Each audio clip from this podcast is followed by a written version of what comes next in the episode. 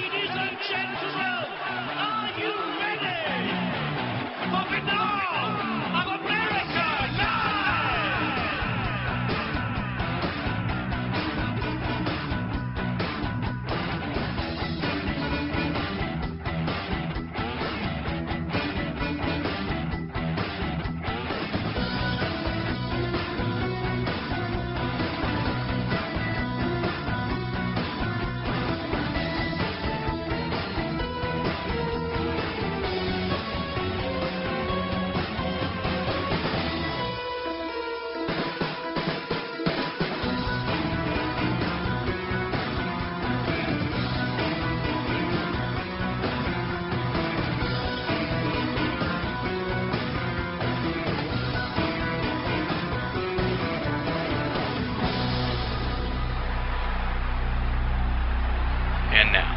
ladies and gentlemen, Binnall of America Audio with your host, Tim Binnall.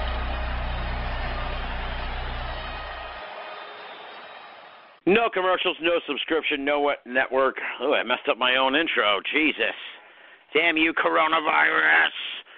No commercials, no subscriptions, no network, no rules, and at the end of the day, no comparison. And I look forward to the day when there's no more uh no more coronavirus. But until then, we're continuing our conversation here with Dr. Tyler Kokjohn with a special report number three, our third special report, third episode here uh, over the course of the last three Fridays. Uh, and when I first sat down with Dr. Kokjohn two weeks ago tonight, uh, there were 1,200 of these cases here in the United States. Um, we were kind of looking out over the horizon and wondering what was going to come. And I asked Tyler, well, what do you think is going to happen? And he said, in uh, you know, by next week there could be ten. He predicted essentially next week there'll be ten thousand cases, uh, and in two weeks there'll be a hundred thousand cases, and hoped that he was wrong. Well, here we are, two weeks later, uh, and he was not wrong. According to Johns Hopkins, uh, as of right now, United States is at uh, 103,942 cases.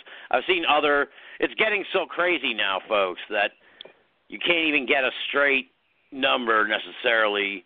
There's a bunch of different trackers online. There's I use also Worldometer, um, but they seem a little ragtag. But a lot of people do use them as a reference, uh, and they have it at 103. And another one I'm looking at here has 105. But suffice it to say, uh, we're over 100,000.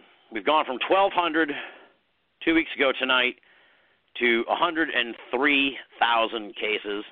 Uh, we did it. We're number one in the world, USA. We are now the epicenter of the uh, of the crisis.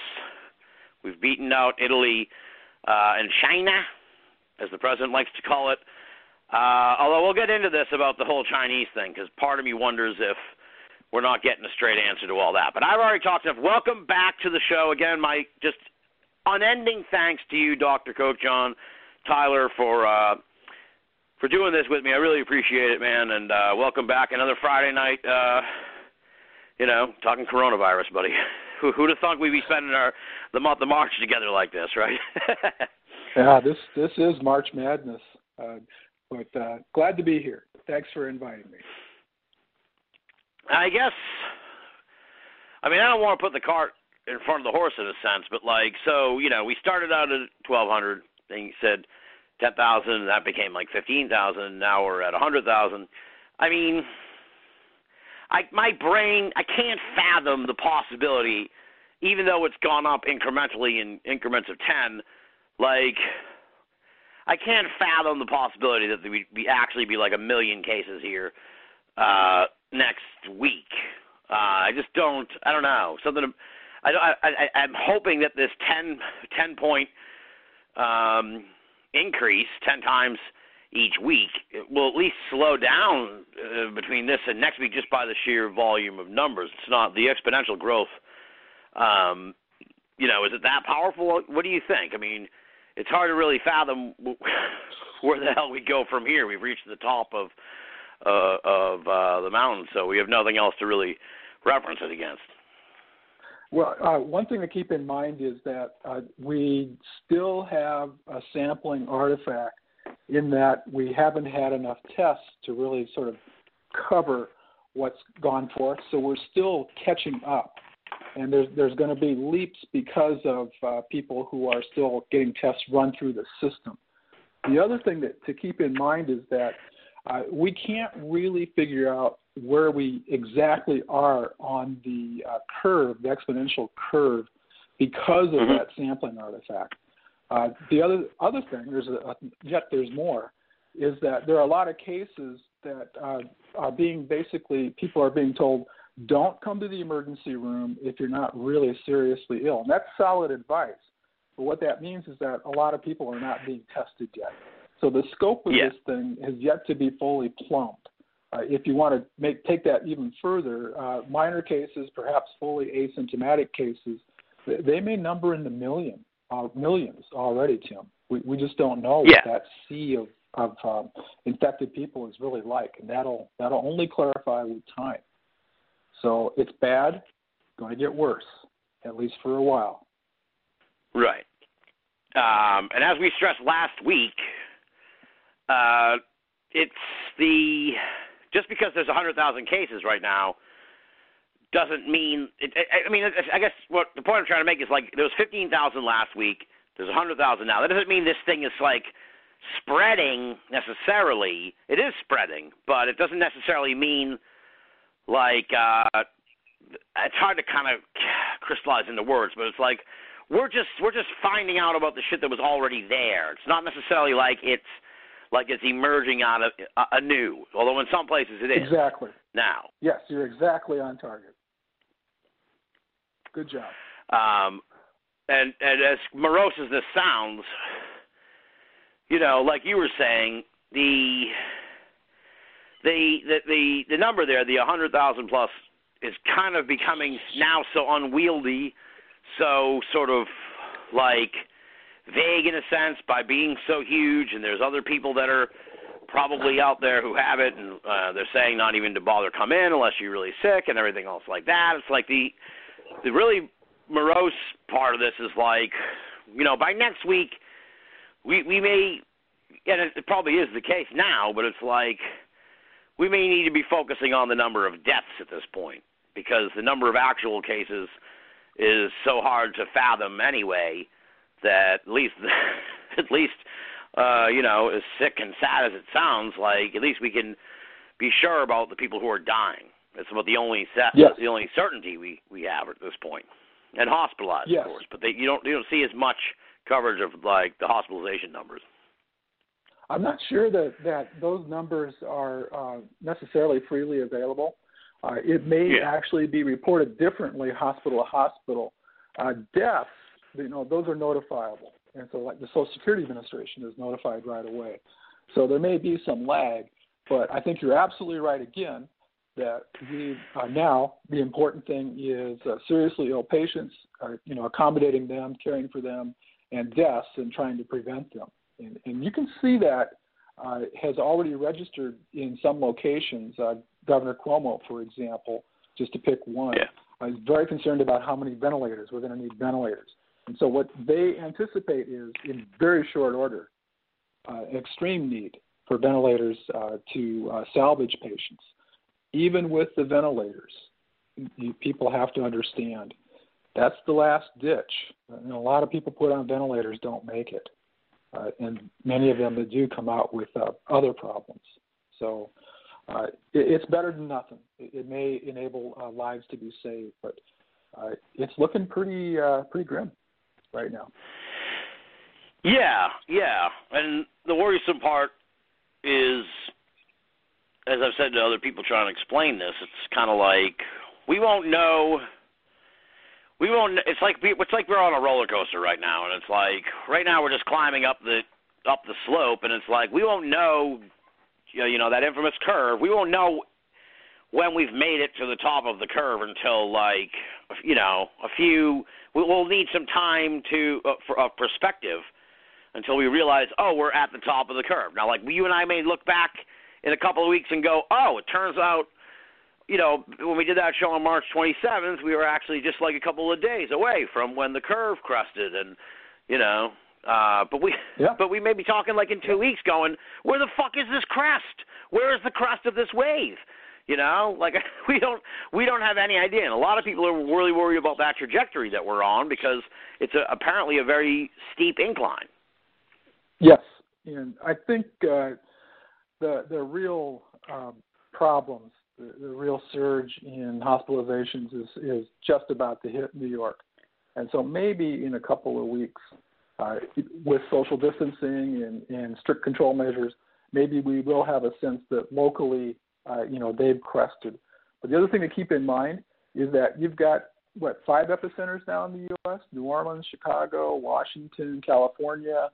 Um, you know, all these places are gonna they're gonna come due, and and they're all going to hit at slightly different times. This is another thing right. that, that uh, Governor Cuomo was talking about is, you know, uh, right now we need the ventilators, uh, and when we don't, we'll start parceling those out to to other locations. Uh, there's a logic to that. I don't know if, if there'll be enough time to manage that, but that's kind of what you do is you, you swap stuff around and, and uh, you know cover what you have to cover and, and move on, like the circus, you know, you move on. So it's it's going to be a long haul, Tim. It's going to be a long haul. Yeah, it's uh, it's getting it's getting intense, man. It's getting really intense. Uh, you know, you can kind of see. I think we we talked a little bit about this sort of last week, where I said, you know, when this gets to be even bigger, people are going to start to panic, and you're you're kind of seeing it. It's just the, the whole fucking country seems to be like simmering. There's like this. It's like it's ready to boil over between people who are who are agitated and uh, you know there's still a lot of people who are really skeptical about all this.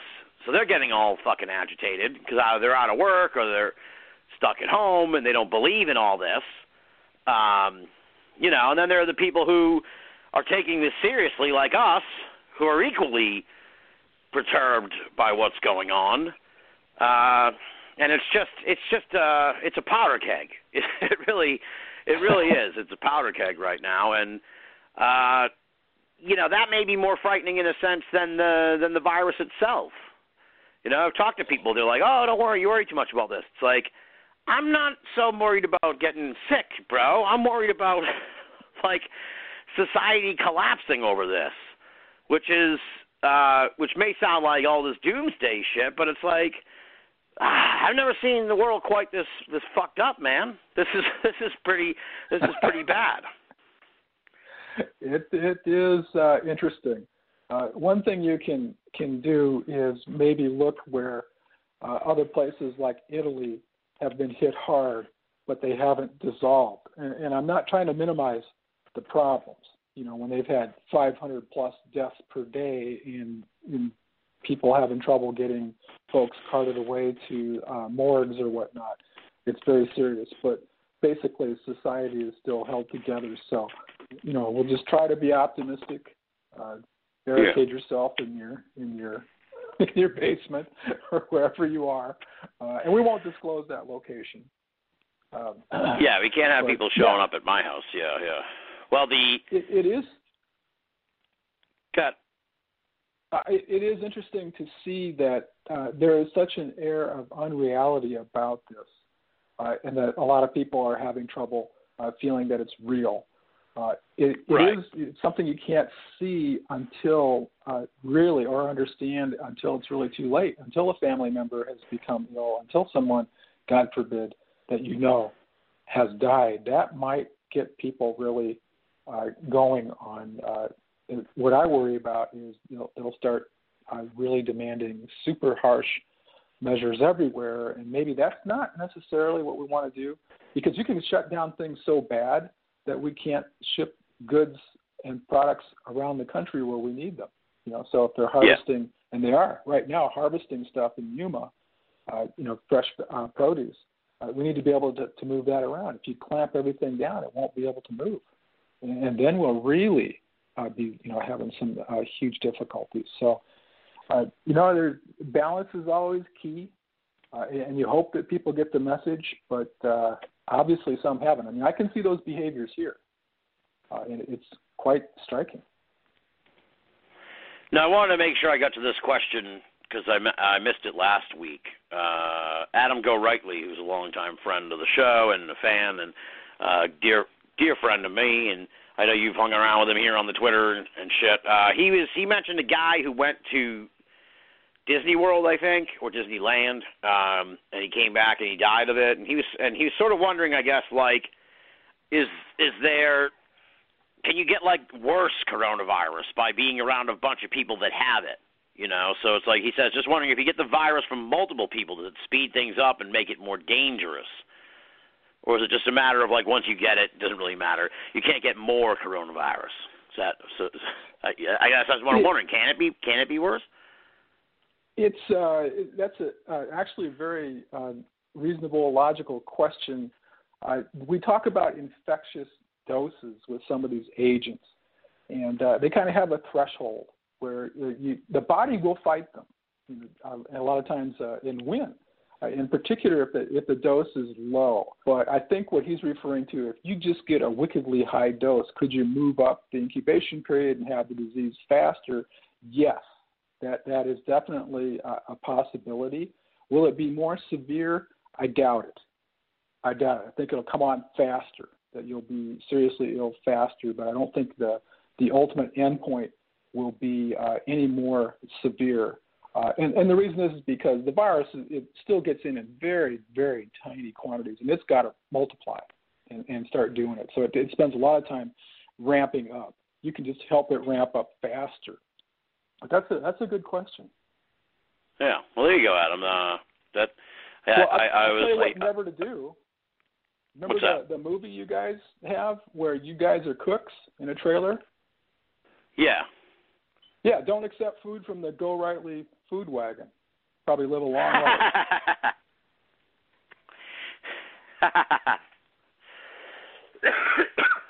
I assume food wagons are doing are having a hard time. There's so many people that are having a hard time. It's uh it really yeah, I mean, I think it'll become more impactful on people as this gets more personal for them. Like uh uh I, I don't want to get too deep into it, but just for for privacy's have reasons. But a friend of mine was tested. So now like I think a lot of people out there don't even know people who've been tested for this. A friend of mine was tested for it. Luckily uh, it came back that that he did not have the coronavirus, but it's like, you know, it kind of creeps into your mind where it's like, okay, this is how it begins. First, you know, like one person that's been tested. The next thing you know, a bunch of people. The next, then then you'll hear about the person you know that has it, and you just hope that it doesn't get much closer to your family and your household. It's like, Yes. it's, yeah. unnerving, you know. It, it is. And I It used is. to, I, a lot of people know I used to work retail back when I was cutting my teeth and trying to make it in this world. Uh, and found out today that all my friends who still were working for the place all got laid off today. So, Oh. you know, they're all, you know, probably presumably with the the promise of being brought back, but who who the hell knows how long that could be and, and what kind of shape the company will be in down the line. You know, some of these big retail chains were already on teetering before all this happened. This is very hard, and I can see where people, uh, particularly if, if they feel like this is all not that serious, it's it's you know all a hoax or whatnot. Uh, if you're, uh, as many people do, living off that paycheck, th- this is a very serious thing, and uh, Yeah. really, really nerve wracking for someone to to have no no source of income and and have you need to pay for food as I understand it. You know, uh, you need to pay rent. All these things. I'm hoping that the the package that Congress launched will uh, manage to help people stay afloat. But it, this is bad news. And, and retail, in particular, is a place. Uh, you know, food services, whatever. Uh, you know, where people come into contact with the public. Those are not high risk jobs, and people aren't being paid a whole lot to take on that risk. Yeah. Uh, and also, Jim Vujovic was asking me, and I mentioned this to you today before the show. Where do I have Jim's message?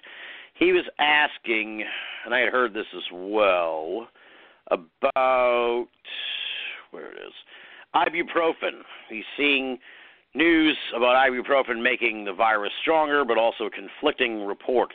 So, w- what do you know about this uh, this ibuprofen aspect of of the of the of the virus? Okay, first first thing is we need to remind people that not, we are not qualified to actually give any yes. medical actionable medical advice. But yes, uh, yes, yes. Is, I uh, forgot our I forgot our uh, I forgot I forgot our disclaimer. Do not listen to us for medical advice, folks. Uh, we're only offering opinions. Uh, Tyler, a learned response. Mine, a less learned response based on what I read online. And I haven't read anything about this, so I don't have any input. But uh, Tyler has at least looked into it. But do not rely on us for any medical advice, or else you'll wind up possibly eating fish tank cleaner or whatever the fuck. the people, the people who who just I shouldn't laugh, but yeah, the people No, who are who no. who are just following any there are all kinds of people doing stupid shit. It's not just those those people in Arizona who listened to the president of all people, but it's uh you know, it's all kinds of people thinking that that you know, if you hop on one foot for a week straight, you can't get it or some shit. It's like, oh, Jesus, people fucking just listen to the listen to the professionals. But in lieu of those people, uh, what do you know about this this whole uh, ibuprofen thing? Okay, well, uh, one thing that you want to do is if you've been directed by your physician to avoid uh, Tylenol, acetaminophen, or ibuprofen, or whatever, you know, contact that person and, and ask them for guidance and say, what should I do if I get uh, the, the infection? Uh, because some people can't take some of these drugs, whether it's aspirin, Tylenol, acetaminophen, or ibuprofen, Advil. Uh, it's not for everybody, and, and some people have to be very careful. What I've seen is the situation, as is true with everything with this virus, is very much in flux. It's not known. It's not clear yet. It will clarify as more cases come through. But the logic, the rationale is that ibuprofen is an anti-inflammatory agent. And if you uh, have inflammation, uh, you want it to be kept at a, a level, but it can be important for these processes to go to help you fight this virus.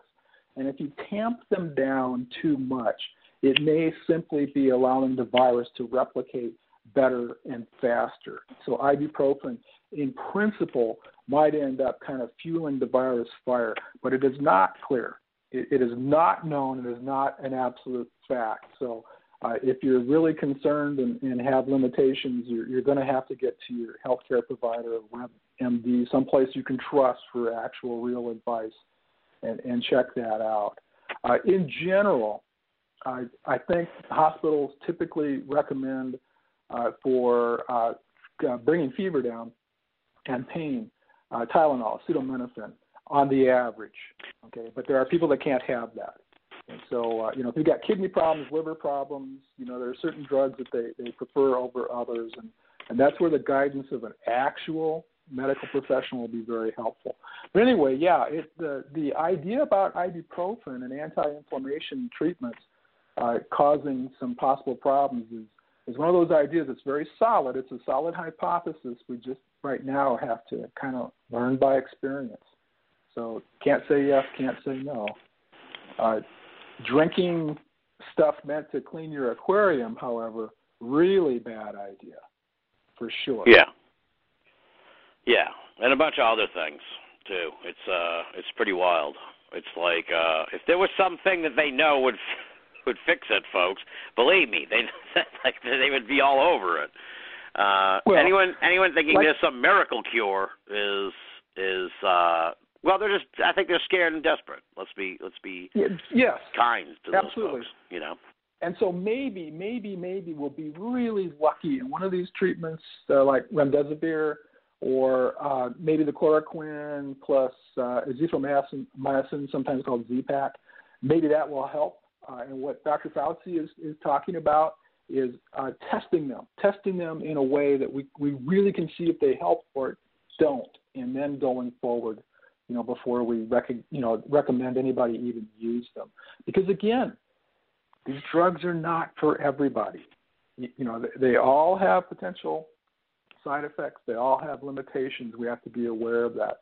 but hopefully somewhere, you know, we'll be lucky and somebody will pull something out of the closet that really helps. I haven't seen it yet, Yeah. but maybe tomorrow. Yeah. Well, one of the really weird things about a lot of this too is uh like there's still we're still finding out stuff about this uh, virus that is completely like mind blowing in a way. Like this week, it came out that now apparently not having a sense of taste or smell is part of the symptoms. Where it's like you and I were, we've been talking about this for three weeks now, and it's like it's it's like two weeks ago we had no we had no idea that that was even on the radar of what people should be looking for. And now it's like Yes. it, now it's considered a telltale sign, and it's like what the fuck, well, you know? That's Yes. pretty. That's just Yeah. weird. It, and it's amazing that um, people even picked up on this. But um, the other thing is, is if true, and remember, this is one of those things we're, we are talking about anecdotal evidence, although aggregated. You know, we're, we're learning. Uh, this could be really important for people who aren't really seriously ill yet, but recognize, oh, I really need to stay home now. I can't go out Right. because I could be incubating this. So it could end up being that little simple observation could be a major breakthrough in breaking the chain of transmission of this agent, which is the only thing we can do now. You know, is, is stop the next person from getting infected.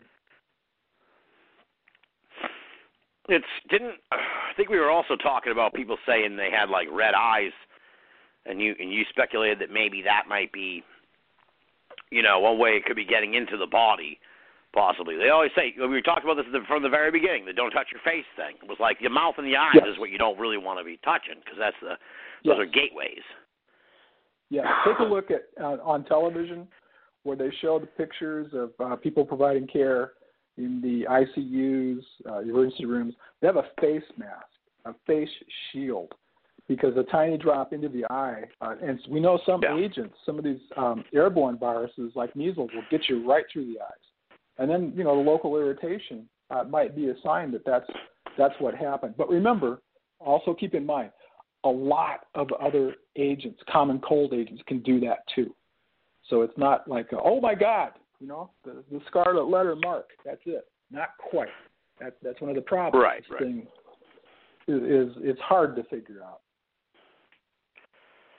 Now, do we know if they've made any headway on the on the test to find out if you had it? Because I feel I think there's a lot of talk about how that's going to be key to turning a corner here as far as, as sort of getting a handle on what the hell we're dealing with here. You know, because they say if you already had it, you're probably immune. You could go back to work. It's like, but we don't necessarily know.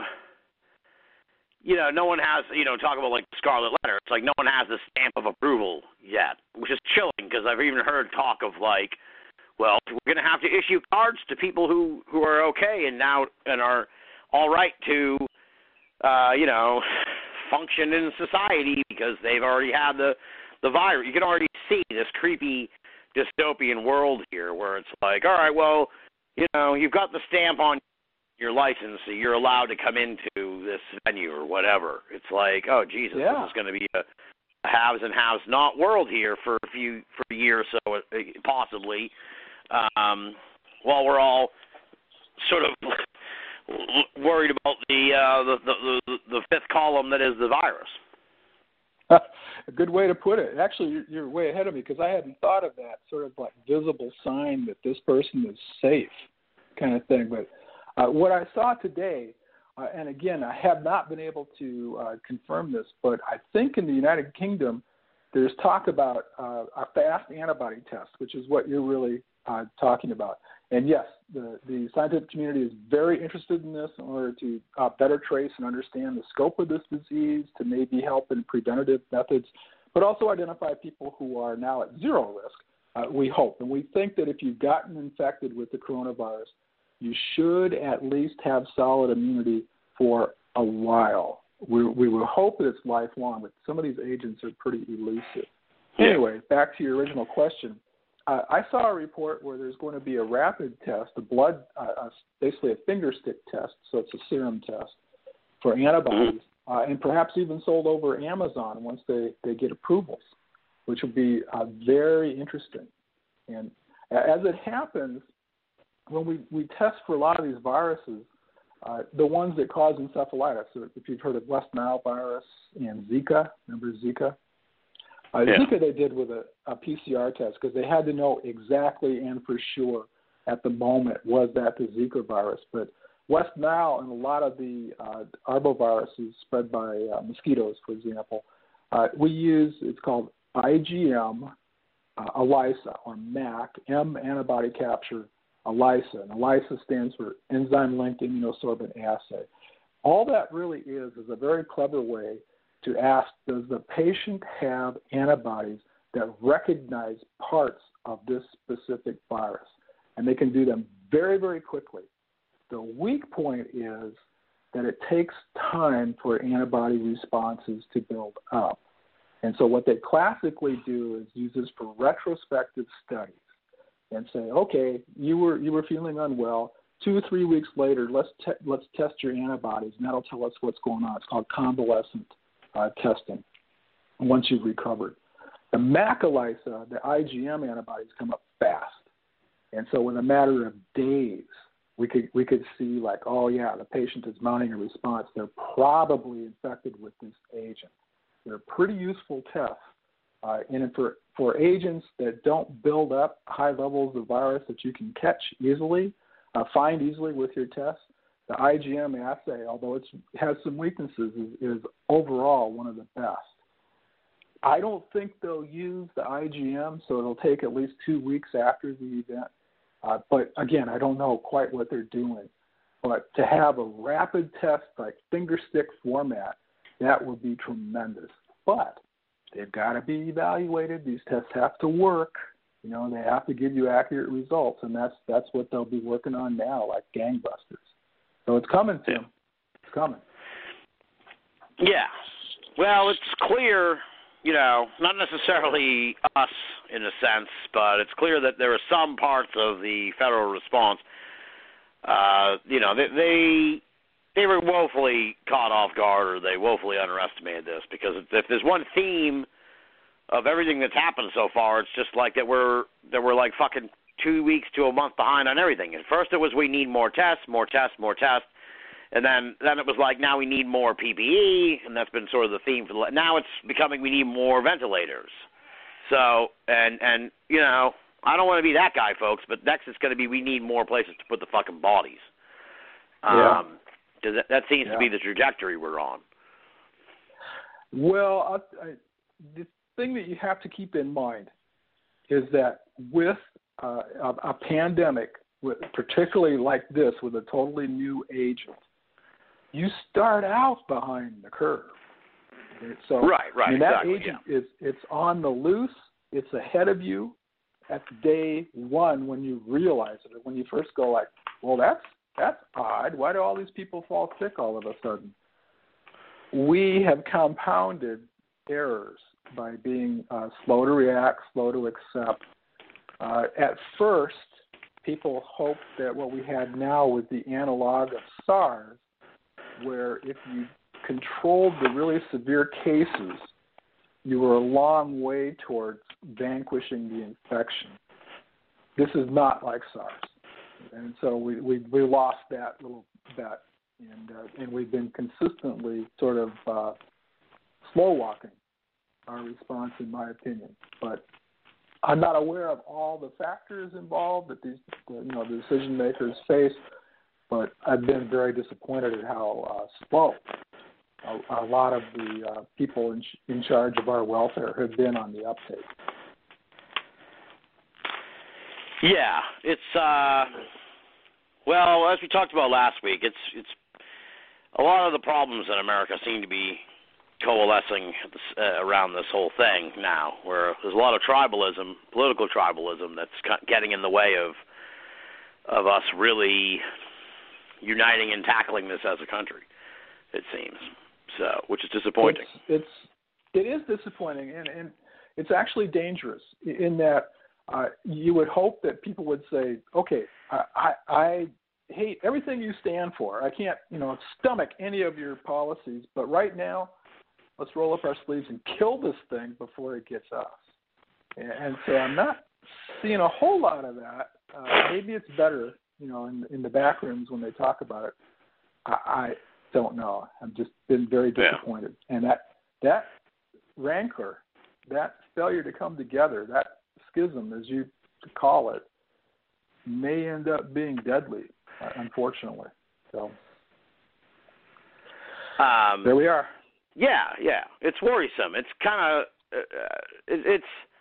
I remember last week we talked about how this whole thing about like calling it the Chinese virus was just a distraction and everything, and it felt like this week the distraction of the week was like this insane idea that everything would be okay and back to normal by April 12th.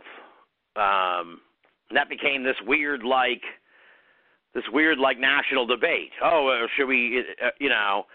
I mean, there are people who are like, well, let's just let's just roll the dice, and if if if if a lot, I mean, there were legitimately people being like, well, the older people should sacrifice themselves for uh, for the younger generation. It's like, what the fuck, man? Like I said before, like this is getting increasingly dystopian, where it's like. It's I'm like laughing, now, now we're legit funny. just being like, okay, well, we have to cut our losses here, and if a million people die, that's just the way it's going to have to be. So, uh, you know, because because because two million might die because of the depression. It's like we're really at a really fucked up point here, dude. Uh, the only thing I would argue is, and again, not making light of people who have lost their jobs. Understanding No, that's not a at real problem, and we definitely will at some point have to decide when do we come back. You know, when do we release the the controls? This this will be a challenge, but we do want that to be as soon as possible. The thing that you have to kind of look at it this this way, or you can envision it this way, is that you just grabbed the rattlesnake right before it struck you, and now you're trying to strangle it. Best not to relax your grip until you're sure that sucker's dead. And that that's where we are now. We want to get this really under control and not have a rebound. It's going to Right. be very challenging because we might break the chain here, get the number of, of cases down really low, and then initiate commerce, international commerce, and have it re-imported. And it, it all it takes is a spark. We have a lot of susceptible people. This Yeah. will be an immense challenge. It, it really will. I don't have any personal feeling that April 12th is going to work for the country as a whole. I, I just don't, based on how things are going now. Uh, but I think there's that some people are saying the right thing. Let's let this be data driven. When we get there, let's see what's going on. But we to to say, oh yeah, we're going to do it now, or we're going to move it up. Um, probably not. But I think it would be fine to say we are anxious to do this as soon as possible. We just don't want to do it too soon, or we're going to have to be right back where we were. You know, uh, all Right. that effort gone for naught. Exactly. Yeah. Like to me, uh and again, we try not to get political on the show. I think people know how we feel and it's like to me, I can't think of a more fucking asinine idea than not only okay, well let's just let's just all go back to normal on April 12th regardless of you know, let's just that's what we're going to do. And then it's like let's flood the churches. It's like why the fuck dude, we're trying to keep people away from each other, man? Like like encouraging everybody to go to church on April 12th for Easter Sunday is like that's this is this is like asinine, dude. Like you can slowly Well- we can slowly sort of you know, like Cuomo says, you know, slowly start to loosen the valve, but you don't want to fucking crank it back the other way. It's like like That's- completely that's crazy. It uh, you're absolutely right again that um, yes, that would possibly be a wonderful way to reignite the fire. Is having people gather together. Uh, as much as we would like to see that happen, it is probably very ill-advised. Uh, you know, particularly at that date. Uh, and so I, I, I just don't know. I, again, maybe you know, in a week we'll come out and uh, and the epidemiologists will say, yeah, we can we can probably get away with it, or we should start now. Uh, I'll believe that one when we see it. Right. but we, one mistake here, and and a lot of work's gone away, and you know, instead of a, a month off the job, it's going to be three months if we're not careful. You know, because we we Right, didn't get the right. job done. Well, that's the frustrating. There's, t- there's sort of two elements to that too, where it's like people. I mean, I understand it. Like people in in the South or whatever, not necessarily New Orleans, which is getting hit really hard, but like people, you know, in other parts of the country uh, where they don't have.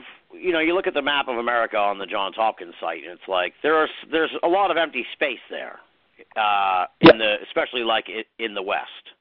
You know, uh, there still? I heard a, like a weird click. No, there. Okay, good. All right. Still, Um, still in. s- so you know, it's it looks like it's really bad on the, and I'm sure it's by population distribution. It's like really bad, like to the west of the Mississippi, and then to the east, aside from the Pacific Coast and uh, Denver area, and a, a, ha- and a handful of I think Vegas area too.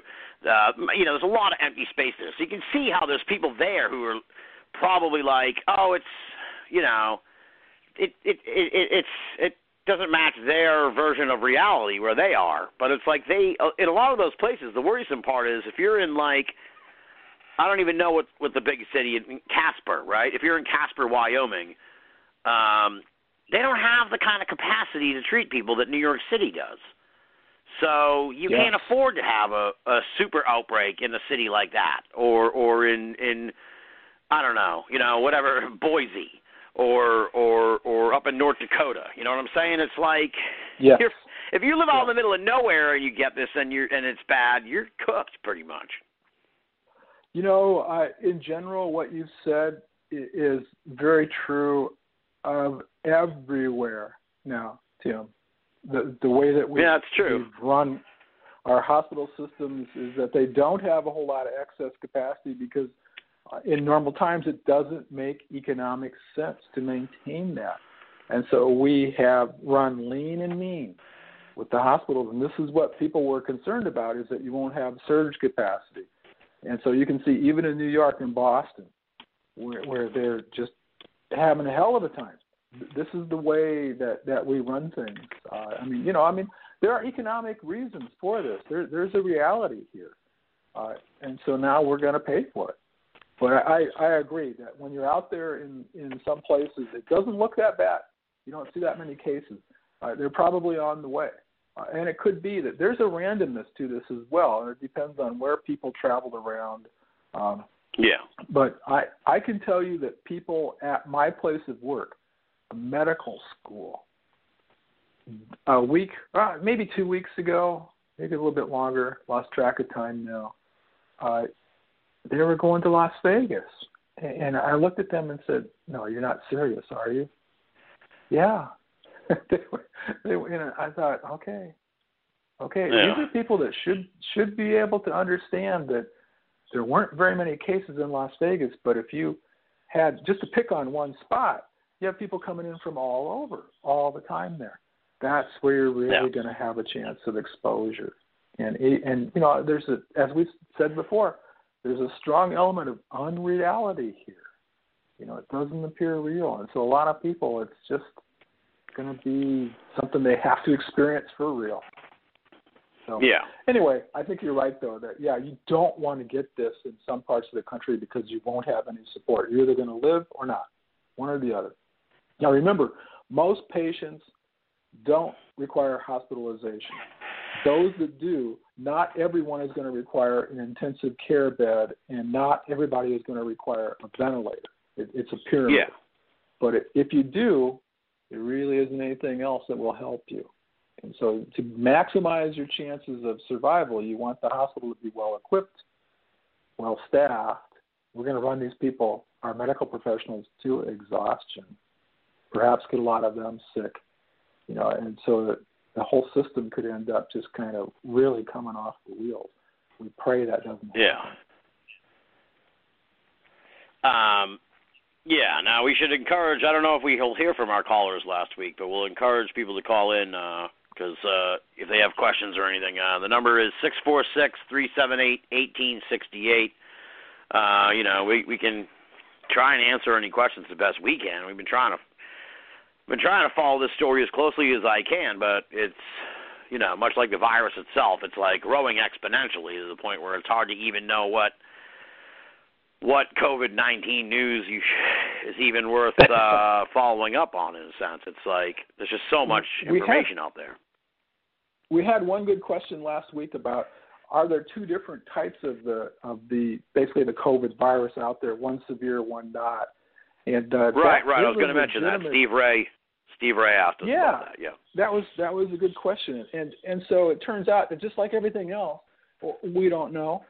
Uh, but I, I checked it out, and uh, it does seem that uh, some people are are investigating this particular possibility. We know these viruses mutate. It doesn't seem that the the really nasty COVID one has a really high rate of mutation. But um, again, uh, two forms. Uh, that's something that that we will maybe clarify as we do antibody tests and more surveillance. Uh, it, it will become clear. We, we will figure that out. But I couldn't find anybody that had a a definitive like, oh yeah, there, there's definitely two. I'd, I'd put that on the the, the uh, sort of the level now of uh, a viable hypothesis that will uh, clarify. We hope in the near term. But um, there's so many strange right. things. It, these, you know, the viruses are, are kind of known. We talked about, you know, there were four in humans, but because the common cold is benign, transitory, and self-limited, we really don't pay much attention to them. Uh, but we live in a sea of viruses, and, and our annual animals, companion animals, and others are, are full of them. So there's a lot of stuff out there that's going to be new to us, and unfortunately, this is one that's it's really important for us to know, and, and we're up against the limits of our knowledge.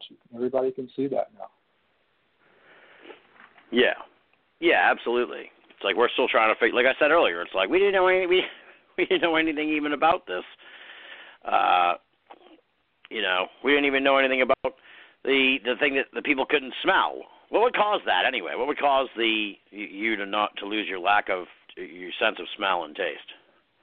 Oh, these guys are they they like to replicate in the upper respiratory mucosa, so the nasal mucosa, and they're probably doing a fair amount of damage to the uh, epithelium. That's where when you see them take the test and they stick that swab way up in there, the virus is accessible. The virus infected tissue is very accessible. And so I'm going to imagine that it ends up getting into some of the, the olfactory uh, sensation nerves and messing them up real good too. And uh, who knows how far it tracks uh, into uh, Yeah. into your brain because that's a direct channel. The olfactory nerves are direct channel into your brain.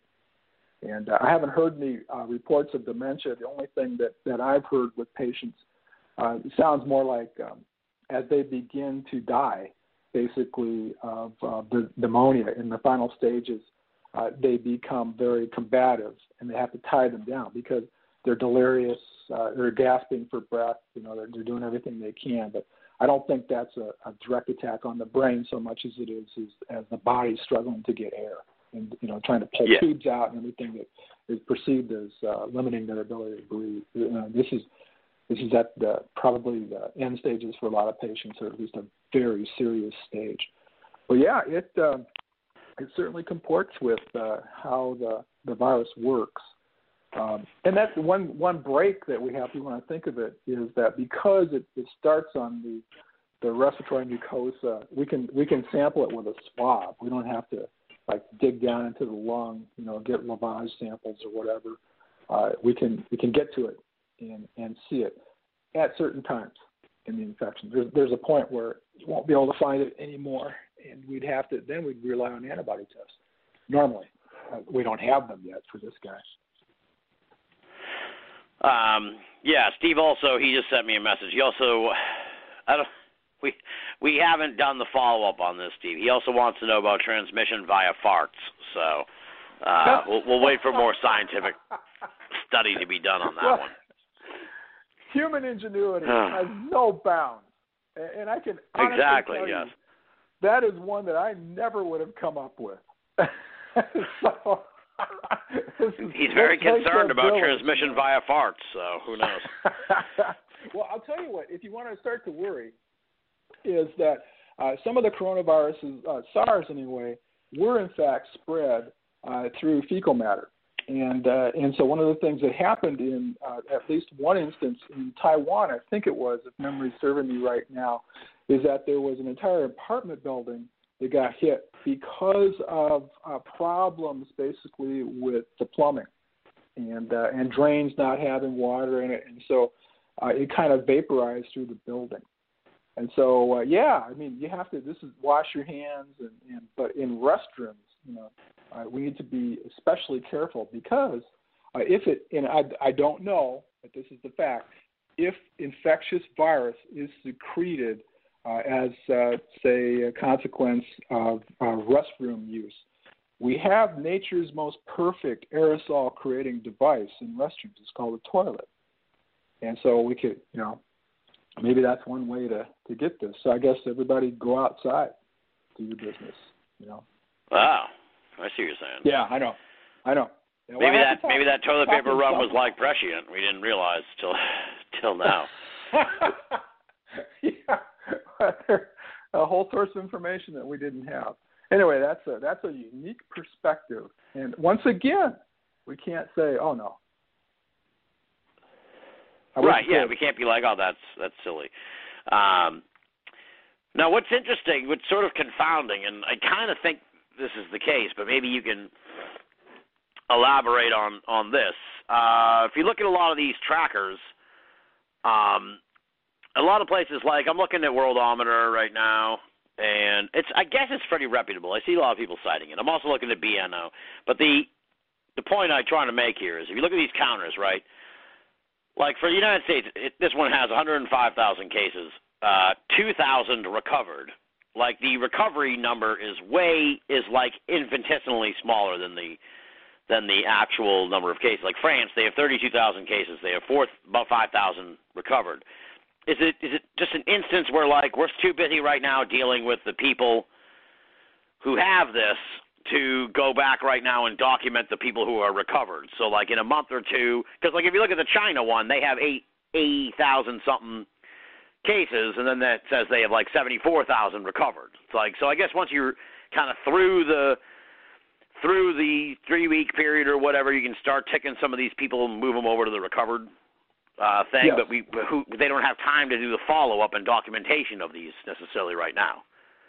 they actually, as people are discharged from the hospital, they have those numbers.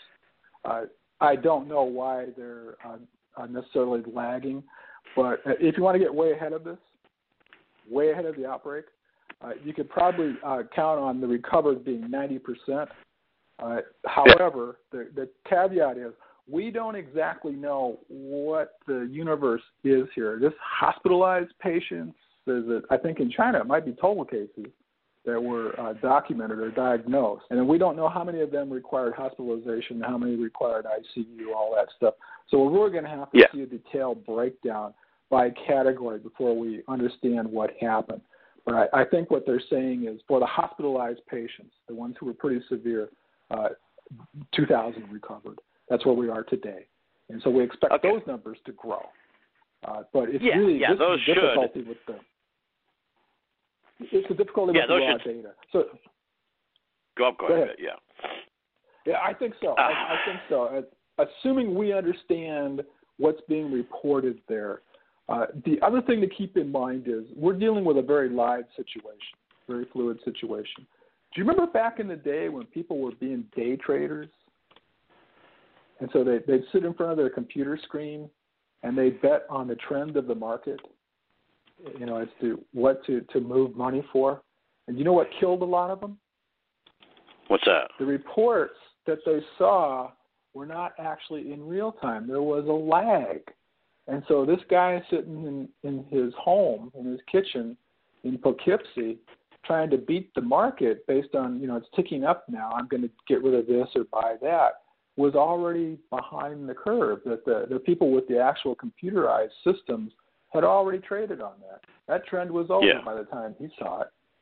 Same idea here. Well, you know, we're counting on people to post instantly, and, and we're not even sure exactly what those those numbers are. So we, we do our best, uh, you know, but take them as kind of rough estimates, and then we have to ask questions just like you did. So, what do you mean by recovered? What was the total universe here? You know, how many patients total were there you know, before we can really get an idea of how good that is or how bad that is. We gotta spread this stuff around. Let's put it on the internet. You're listening to Binnall of America Audio. Great heavens! What kind of radio show is this? Now, another thing that I see a lot of talk about this past week, um, and I try not to like, I, uh, you know, we we discussed this a bit at the end of last week's show, where it's just like the time the time to sort of like take a look at China's role in all this is for down the line, um, but I, I'm rightfully seeing a lot of uh, suspicion, or I guess the, yeah, the suspicion is justified. Let's say in my mind, even though I'm trying to avoid uh, getting wrapped up in in sort of this uh, this this sort of conflict-minded mentality um, that something is amiss over there in China, where they because like their numbers have pretty much kind of petered out over the last two weeks, and a lot of people are like, "Well, see, see, everything." You know that they, you know, they're the example of of how this could be okay and blah blah blah. But I'm seeing a lot of people express a lot of skepticism about this. That that maybe once once this thing blew up, China was like, "Oh shit," and then they were like, "All right, we need to make it look like we're that we figured all this out because, you know, people knew how really how bad it is here, uh, you know, this would be exponentially worse. Not like it's already uh, a complete disaster." Uh, and there's like talk. I don't know if you saw this. This is very conspiratorial stuff, but I've seen it in places. And Steve Ray just mentioned it to me and reminded me that like apparently 20 million uh, people like went off the grid in China. Like somehow they have some means of tracking the number of cell phones in use in China, and like 20 million people just vanished off the off the cell phone grid over there, and which is which is ties into sort of the suspicion people have that this is really way worse over there, and they're making it look like oh no no we just had one little problem here in Wuhan, and now it's it, now we've we've gotten a handle on the situation. Like for all we like we don't like for all we know, it could have decimated Beijing or something like that. You would think that news would get out and and we'd know about it. Like you would think that if 20 million people died in China, we would know it. So that's the part that kind of makes me like roll my eyes. But at the same time, it's like, you know, I couldn't. How would I know? I would, you know, I got to go by what I'm told, and and that's, you know, uh, and discern and do my best to discern the, the veracity of the sources. That's the best I can do. I'm not over there in China, so I'm not privy to the conversations in in the Chinese government. So who knows? But I mean, what's what's your take on this? Uh, you know, it's beyond sort of medicine, more in the conspiratorial realm. But we've we've dabbled in that over the over the last few weeks. So I mean, what's your what's your take on that whole thing? Especially the idea, not necessarily the the extreme conspiracy theory of the 20 million people, but feel free to speak to that. But also, just the idea that they're that they're fudging the numbers now, uh, you know, as the world realizes how bad this is. Well, actually, you've hit on some stuff that's really important, conspiracy theory linked or not. It's really important for us to understand what, what the conditions were, what, what transpired. And you actually said something that I, I encourage everybody to do, and that is when you see these reports, be, because we're dependent on others to tell us what's going on, you have to sort of judge the veracity of the reporter uh, as best you can. And so maybe there are people that you've learned, you know, uh, they may everybody can make an error. Anybody can make an error. But in general, it's not because this person has an, an agenda, so you feel like you can trust somebody.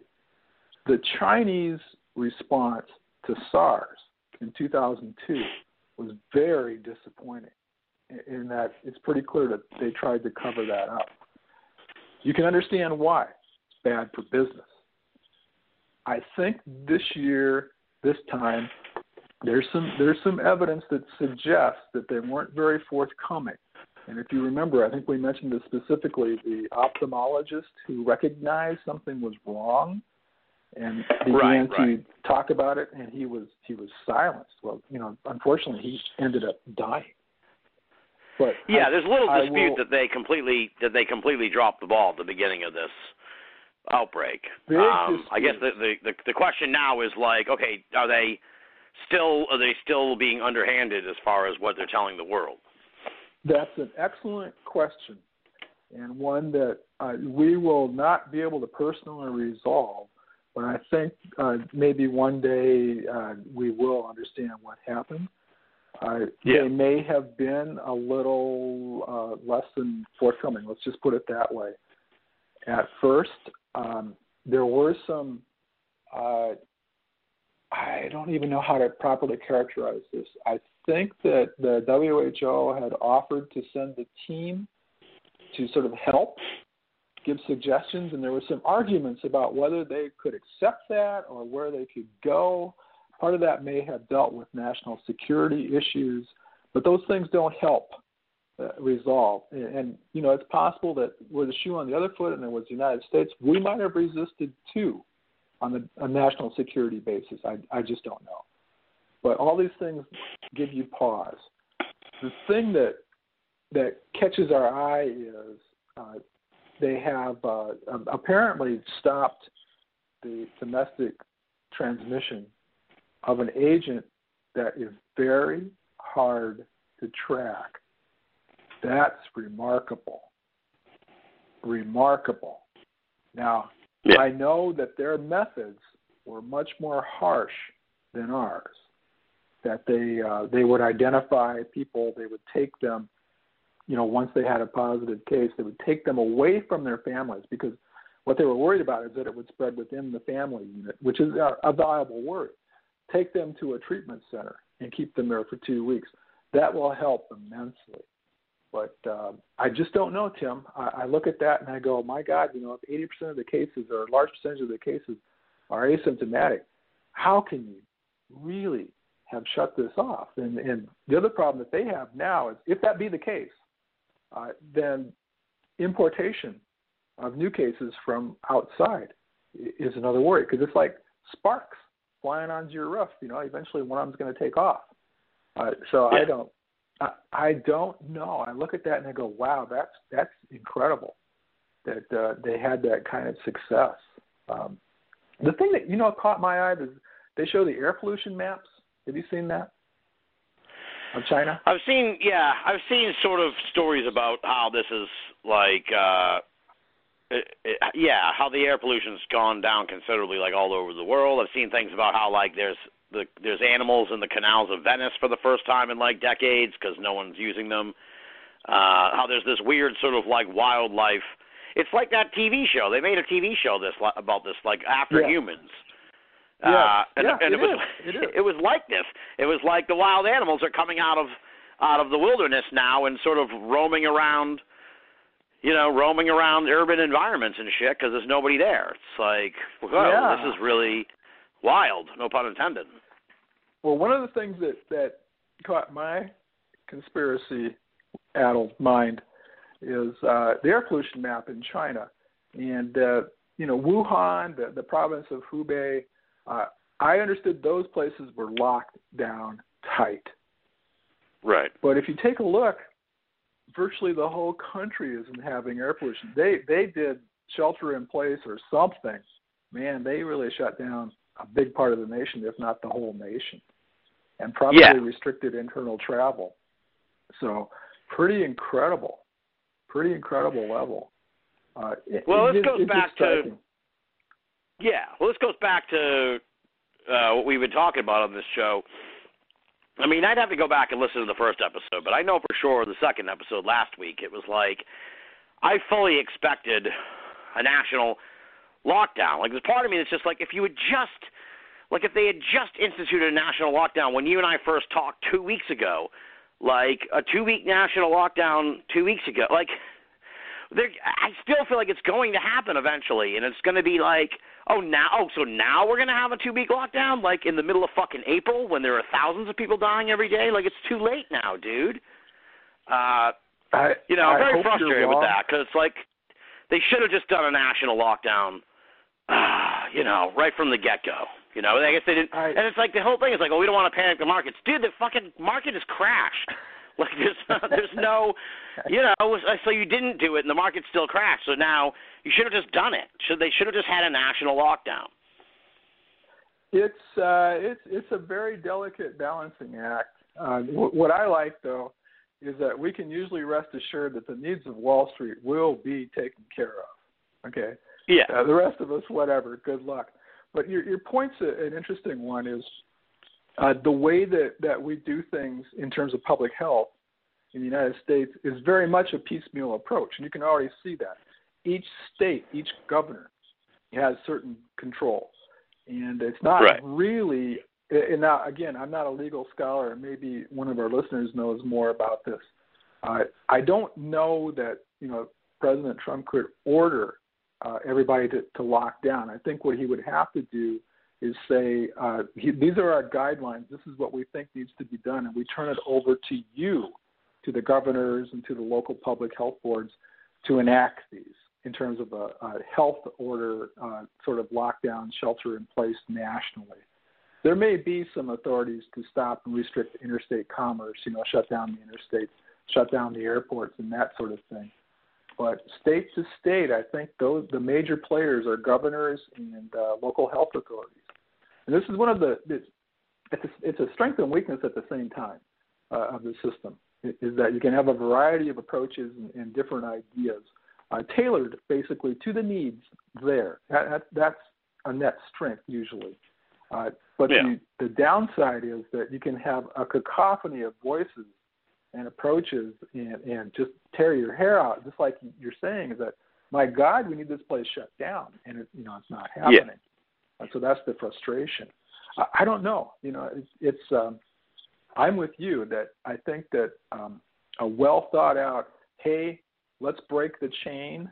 Um, there is a, a person who writes for the New York Times. His name is McNeil, and he uh, sort of wrote a long article last week, like 5,000 words in the New York Times, about uh, all we really need to do is um, stay away from everybody for two weeks, and that will break the back of this epidemic. That may be a Yeah. little optimistic, and I and I'm, I'm paraphrasing him, so I hope he, doesn't Yeah. object to the way I said that. But those sorts of things, you know, a little pain now might have big gains, and just like you're saying, you get behind the exponential curve, you're really going to wish you weren't there because this will outrun you so fast. People are going to learn a little bit of math here, and it ain't pretty. Yeah, yeah. Well, people are getting a gruesome understanding of exponential math now, and uh, it's it's unpleasant, man. It really is. I mean, uh, it says here there were 400 deaths today, so we've gone from like, uh, y- y- you know, there were there were 19,000 new cases today. So, so last week we were talking about how there were 15,000 total, and just today there were more than how many there were total last week. So it's Yes, it's uh doubled.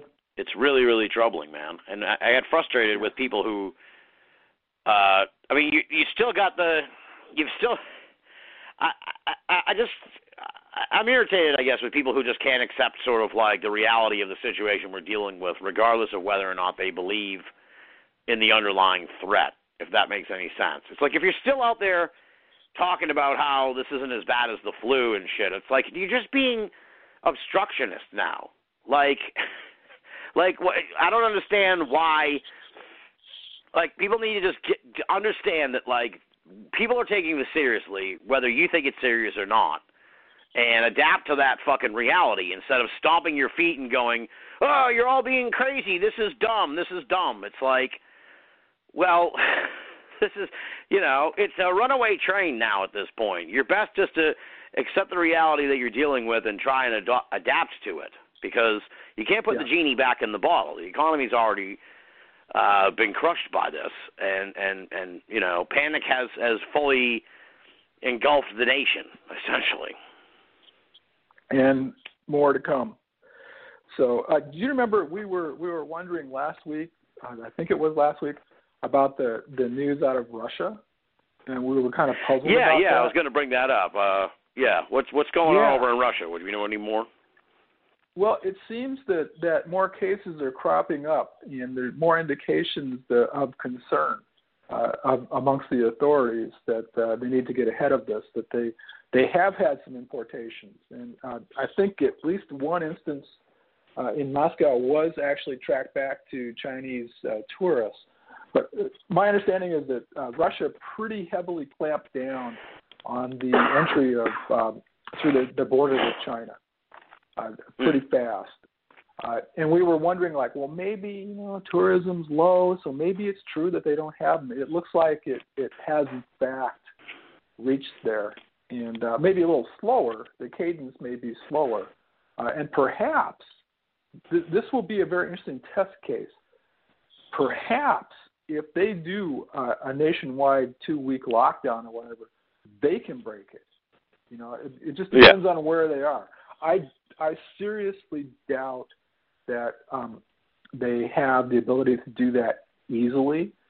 But if it's only a few hundred cases, uh, you know, their their primary um, goal here now may be to try to find those, contact trace those, and isolate those, and try to just squelch this thing, uh, rather than um, doing what we're doing, which is basically a mitigation operation now. Like you said, genie's way out of the bottle here. But I thought that was that was really very interesting. We were kind of puzzled uh, about that situation, and it seems that well, they didn't quite escape.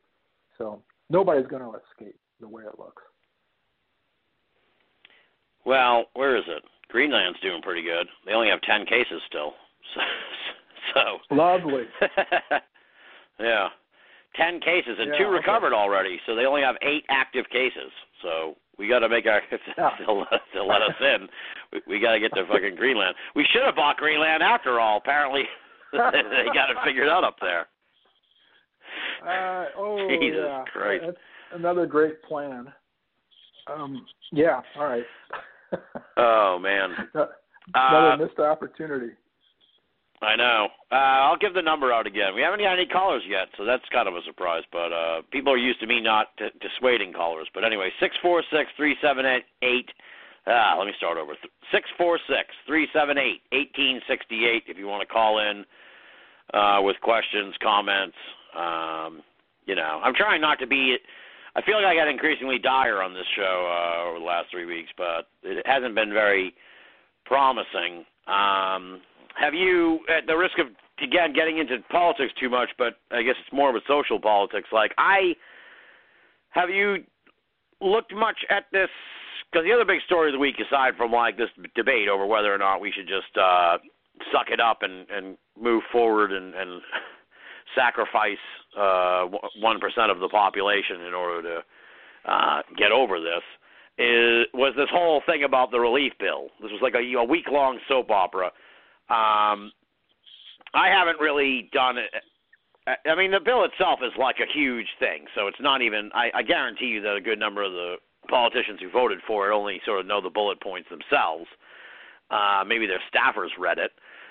Um but do you have any thoughts on this relief bill thing? Do you think it's just more sort of like going through the motions to sort of like do our best to to you know put a band-aid on a bullet wound for now? Well, I think yes, they're absolutely going to go ahead and and get some relief to people that that very desperately need it, uh, and that's all to the good. What I'm not sure about, and just like you, I, I have paged through this. It looks to be enormous. Is that based on its size and complexity, it's a lot more than taking care of people that need augmentation of unemployment insurance and maybe some cash sent to them. I just have this fear from past experience. The complexity of this is a way to do special deals for specially favored people, and that that makes me nervous. If it was a fast, Yeah. clean bill, aid bill, I think that would have gone through. But these guys fought like cats and dogs over this, so that makes me suspicious. And- maybe that's just you, you can go back and, and say, well, you know, he's just a cynical um, guy that you know has, has always sees the dark side, and that's very true. Uh, and but unfortunately, it's not without cause with our our leaders, and so I I, I don't have much trust him, and, and the complexity makes me think that there's a lot of stuff buried in there uh, where some people made out very well, and, and the rest of it's compound sand. So we'll see. Okay, well we got some I got some good news that broke uh that broke like at 7:30 p.m. tonight. So this is we'll we'll give people something positive here on the show. Uh Abbott, you know Abbott? Uh oh yeah, yeah. some kind of yeah okay so they announced at 7:30 tonight uh, they're launching a test that can detect COVID-19 in as little as five minutes, uh, bringing rapid testing to the front lines. Uh, it delivers positive results in five minutes, negative results in 13 minutes. Uh, they're going to deliver 50,000 tests a day uh, starting now, uh, and they're hoping to ramp it up to five million. Uh, they're hoping to ramp it up. They'll, they'll be able to supply five million tests per month once uh, they get they get it fully up and running. So a rapid Cool. a, a rapid response test has been developed. Um, you know, uh, you know, won't won't really probably necessarily really saturate the system for another couple of weeks, but uh, you know that that's pretty key because before that they were it was so for some folks it was taking a day or two to get any results. So Well, this you know, a five minute test important. is pretty huge. Oh, it's enormous. This is the so-called point of care patient bedside test, and so that would enable you to, to uh, test somebody and have reasonable confidence that the person doesn't have it. We're going to have to assume that it, it's a fairly sensitive and specific test, and I don't see any reason why that that wouldn't be the case. But with that, uh, the healthcare practitioners would have a much better way to get people to the right line, so to speak. Because like, oh yeah, Yeah. you're COVID, you have to be over here with all the people in gowns. Uh, you're uh, definitely just regular influenza or something other, so let's take you over someplace else. Uh, it could be huge to, to help keep our healthcare practitioners and all the support people healthy. And so this is really important. And I hope probably what they'll do is parcel it out to the, the hardest hit medical centers first, you know, as Right, best they right. can and uh, that sounds great. Do you know what the what the nature of the test is? Did they talk about um, uh, ELISA? Um, anything as the mechanism? Uh, let me see. Uh, it's a molecular point of care test. Uh, Okay, it's probably going to be. yeah, I don't know. I'll send it to re- you, and I'll send you the link, and you can check it out. It's a mole- it's Okay. molecular. I don't know if that means anything. Yeah. but so, uh, it's a it, it's likely, good news. From what I've gathered, it's good news. if they, if they're taking swabs, for example, from the nasal mucosa, they're probably going to look for virus parts, uh, and that that could be nucleic acid. It could uh, also be proteins. Uh, I'm going to guess nucleic acid, and the reason is because it's a lot easier to get those than it is to um, try to grow the virus. Uh, that, that's a hassle. So uh, but Yeah. they could synthesize. They could actually synthesize uh, peptides from knowing the sequence. So there's a lot of there's a lot of flexibility here. But it'll be very interesting to see what the format they they hit on. Uh, and so it'll probably end up being read like a, a pregnancy test. One line yes, two lines or two lines yes, one line no, kind of thing. And Right, uh, right. you give it a few minutes, and, and it sounds like this is a sort of a classic flow through system where you put the serum at one end or sample at one end, and it kind of flows through. That's why it takes five minutes, and it'll have built-in controls, so they're pretty powerful. They're pretty good, and uh, these labs are, are pretty good at making them. So this is a major step forward. How about that? Yeah, yeah. Uh, you know, so it's not all it's not all necessarily doom and gloom here, folks. Uh, you know, slowly but surely they'll sort of get a handle on this. It's just the it's just all the all the difficulties in the meantime are what uh is getting everybody down. You know what I mean? Um You know, we will It- get it. We will. We Yeah. will. Ultimately, this will this will end one way or the other. We hope that it ends with the the least number of people injured and dead as possible. But one of the things to watch out for is for people to lose interest. And so let's just say that with the onset of summer, that the the uh, infections drop really low. We need to to get ready for the next onslaught. You know, if we we um, need to be prepared because you know the virus could come roaring back in very short order. And one of the, Right, the right. weaknesses that we have is, if you remember the 2009 H1N1 pandemic, it wasn't as deadly as people had worried. But with the flu, we get really intense about it. You know, oh, we got to we got to come up with a universal vaccine. Oh, we got to put more money into this, and then we're good for about a month, and then they forget about it. This one we better not forget about because it it, it ain't dead yet. You know, we can't be sure it's dead yet. It's like the remember Jason, you can't kill the boogeyman. yeah, yeah. that's that's what we're going to have here. Well, I don't think people will soon forget about this. This is like a once in a lifetime, God willing, uh experience. You know, it's just Let's uh like I was saying to somebody else, uh yeah, let's hope. I mean, you know, these things Well, could get me- worse and worse. Could be, you know, I've heard that kind of theory that like, oh, this is just the first. There are going to be more of these. Blah blah blah. It's like Yeah. I don't want. I don't want to even Yeah, think about me- that. I think right now I agree, but uh, as somebody who has been playing the role of Reese in the Terminator for the last ten years, I'm going to tell you that roulette wheel has been spinning. Okay, and and we've been lucky. We've dodged a couple SARS and MERS and uh, uh, the H1N1 PDM uh, strain. There will be another. Count on it. There will be others Yeah. and we just have to be ready for them. Um, an update on my situation because I know everyone's on the edge of their seat. So my my lockdown, which began with well, it, it's an interesting sort of add a little diary aspect of this. It's like uh, I'm still on an intense lockdown right now. Uh, as we discussed, to get groceries is okay. So essentially, uh, what happened was Monday morning. Uh, they had had like a loose lockdown here in Massachusetts. So then Monday morning, the governor announced a, a more uh, a more restricted lockdown, essentially, uh, more in line with what you're seeing like in California, where it's like they uh, everything uh, non-essential businesses were all closed.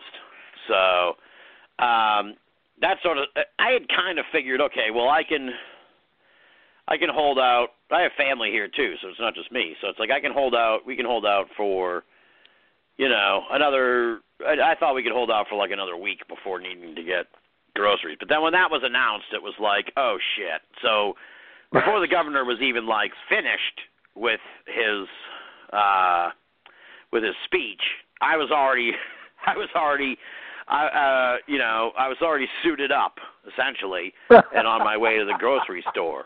So what I I didn't see too many people necessarily as as uh, committed to the cause as I was, but I mean, I wore rubber gloves, I wore a face mask. Uh, you know, I touched as little as possible. Uh, fortunately, the, the ripple hadn't really reached the population yet about the lockdown, so I kind of got ahead of everybody. Huh. So the grocery store actually wasn't that packed, and I essentially just bought two of everything that I wanted. You know, so it was like, all right, well, we're gonna want, you know, American cheese. So instead of what we usually get, like a pound of American cheese, we're getting two pounds of American cheese. You know, instead of, you know, we'll get two Yeah, packages of steak tips. So I Sure. didn't, I didn't clean out the thing. It was just like, all right, we'll just double up everything we buy. You know, so then I just, you know, stopped off at the liquor store to look, re, re, to replenish my stash, and and that was it. So all told, it was probably like, you know, a half hour out into the into the wilderness, and that was like Monday morning. Here we are, Friday night. I think, you know, I don't want to get too far ahead of myself. Knock on wood, but it's been five days, so I feel like I probably, you know, did not bring the, bring it. And believe me, just the, the process of wiping everything, two of everything down, was an all-day uh, project. But but yeah, that's kind of where I'm at, and and so essentially, you know, I'm, i my lockdown has been re refreshed, and I'll probably now, shit, I probably won't leave the house again until like sometime in April, I assume. I may have to run out for Well- cigarettes, but I'll I'll buy a ton of those. But you know, that You that's know, an even uh, quicker trip. That's a fast trip to the gas station. So what you got to do for humanity is is also make sure, in addition to the diary, you have full photographic documentation of your your Of what? efforts here. Your face mask and gloves and everything as you venture out, because I would love to see that. But what what you're describing I'll, next time I'll is- take a picture for you. Okay, uh, but anyway, what you're describing is is reasonable. That you go out and you you get enough so that you don't have to go out every second day or third day for something. And when you bring the the stuff home, you you do take care to decontaminate, particularly like fresh fruits and things. You know, wash those in, in a little bit of soap and water because those have been handled. Uh, you know, and and the packages and all that. Uh, one suggestion I heard is if it's something that you bring home and you could leave in the garage for a day, that might be sufficient for whatever viruses are to kind of peter out. Uh, and, and so all those things help, you know. But obviously, you can't do that with uh, the fresh stuff and, uh, and meats and whatnot. So you have Yeah. to wash off the packages and uh, and be careful with those. But yeah, what you described is kind of the way to go. That you get enough, um, not like you're going to be you know holed up for three months. Uh, get enough to last you for a while, so that you don't have to go back. And uh, you know, um, be cautious. Be cautious with it.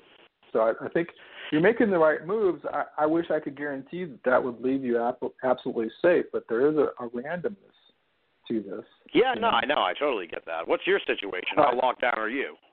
Uh, we are not. Uh, the the schools are are closed. Uh, the the s- cities are kind of issuing things like they've closed the bars and restaurants. They can have takeout. Uh, the governor is, in my opinion, a little. He says he's proactive. I disagree. Uh, in terms of, of uh, issuing a shelter-in-place order, uh, he got pinned down by the the uh, a news anchor today. It's like, well, you know, what's it take? for you to, to finally issue that? How many cases do you need? And he and he didn't say it in a you know a really smart way, like, well, how many bodies is it going to take, Governor, before you do something? Uh, but that's where he Yeah. was going. Uh, so we're we're kind of intermediate, in the total number of cases here in the hundreds uh, across the state. So um, yes and no. The stores have been uh, pretty well cleaned out of toilet paper and, and stuff like that, but there is food, uh, you know, and, and we're still uh, still functioning. Uh, but I'm working from home, and uh, uh, most of my colleagues are as well. So we're we're uh, a little less than Massachusetts, uh, but definitely a lot more than nothing at all. So we're we're kind of in the middle ground. Uh, yeah. yeah, you know, I mean, these these are things that we have to do. One one thing to keep in mind is, uh, I hope that the aid that for people who have lost their jobs comes quickly, because a lot of people don't have a reserve to go out and buy two weeks worth of food necessarily. You know, they're, Right, they're, right. a lot more paycheck to paycheck than than some of us, and so I hope that uh, people get enough so that they and, and quickly enough that they don't run into desperate situations. Uh, and the other thing I would say is don't pay cash. If you can, use your little card that you put in and you take out, so you're not exchanging cash, you know, back and forth with the cashiers as best Right. can. Yeah, I've heard that. Well, here they've. I don't know how, if it's like this in other parts of the country. Maybe somebody in the chat room would know. Uh, it happened after Monday, so I've only seen the pictures. But they've added these. It's really wild. It's like again, it's like what is just like you couldn't even imagine this world like a month ago. It's that it's it's that uh bizarre, but it's like they've added these big plastic partitions like when you go uh you know, like when you buy a ticket uh, in the subway or whatever. So it's like yeah, yeah. you put your gro- Yeah. you put your groceries on the end of the of the runway of the little belt, the conveyor belt, and then there's this giant plastic wall until you get to the spot where you pay, and then the cashier dude is like is kept or gal is kept uh safe behind this big plastic partition. It's really like holy holy shit. This is this is Yeah. uh this is wild, you know? It sneeze guard. Yeah, it's like a sneeze guard. it might be very helpful for the the health of the people working at the stores. And you know it's one of those things that a lot of these jobs are, are not given high status but we really need these people to be on the job and, and to stay healthy. And and so uh, yeah any little advantage you can give them is very important. I haven't seen that yet. Where where we are we go to safeway and the last time i was there they have the self checkout uh, which happened to be open, so we went through that. But uh, the young women who were attending, they were just right out there with us, right next to us. So I don't know how well that's going to work in the future, but I hope it's okay. Yeah, Jim and Miriam in the chat room say some of the stores there uh have adopted sort of these partitions too. Those are the kind of things that great. like five, ten years from now we'll look back on it's like uh I was trying to explain this to somebody a while ago. It's like you know like the little the little ticker at the bottom of the news channels? Uh Yeah. you know, the little scroll that has all the news. Yes. like people don't may not remember or whatever, but like that was that was a product of 9/11. Like when 9/11 happened, they added the little scroll so people could keep up with the news, and it just never went away. So part of me wonders, like, okay, well, what kind of shit are we?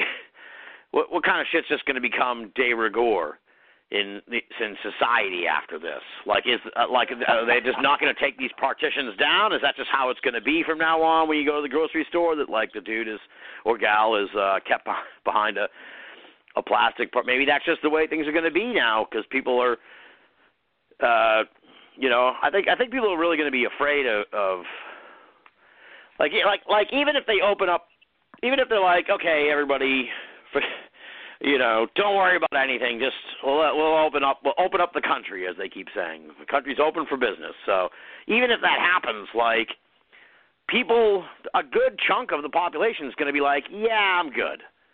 I mean, that's how I'm going to be if they're, if they're Yeah. like, okay, you can come out now. I'm going to be like, yeah, I think I'm going to stay here for just a little while longer, like a couple more weeks, just to make sure that. So even you know, you can't force, you can't sort of force this necessarily. Like people have to feel comfortable and safe and shit before before this really starts to uh before the recovery really gets gets going.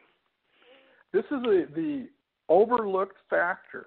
Uh, so we'll call it the Binnall observation here that people have yet to kind of come to grips with is yes, you can declare it open for business, but there's a psychology here. And, and I think you're going to be proven right that the recovery will be very lengthy because a lot of people aren't going to come out until they're really sure that it's okay to come out, you know, or business is normal, business as usual. So I think you, you hit on something here. We'll have to watch to see how it really, really unfolds.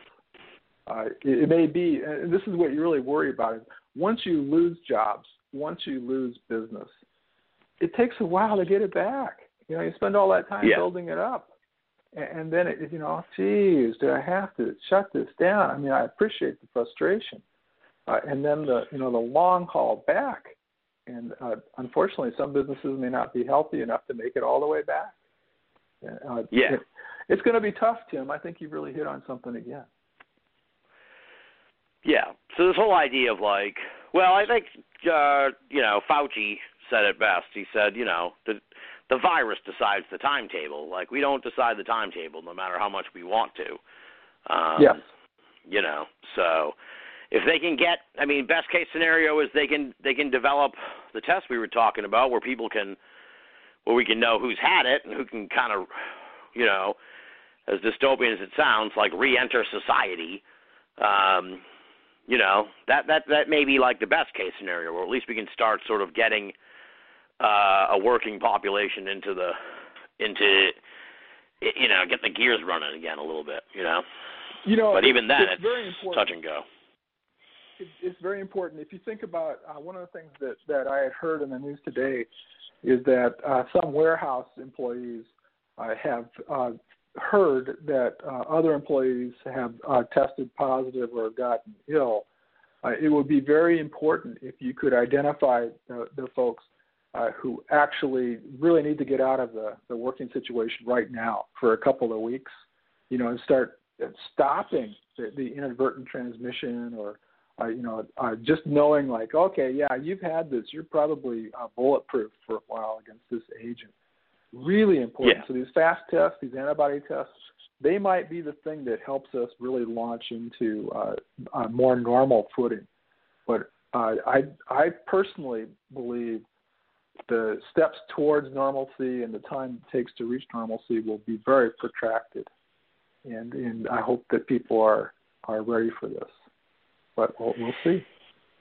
Yeah, yeah. I mean, it'll be interesting down the line to go back and listen to these shows we have because we're sort of like, you know, we're like a blind man in an orgy. We're just sort of feeling our way through this thing and and trying to get a handle on on this enormous problem that has fallen on onto us. You know, so it'll it'll, uh, it'll be interesting to look back and see. But it's like I I can't recall. I mean, I just remember sort of like when we first talked. I don't know if we said the if I said this like on the show where it was like, I I think still people are still kind of eyeing like mid-May at this point for like when. I wouldn't even say like when things will turn around, but maybe when we'll start to have some kind of clarity on where we're at.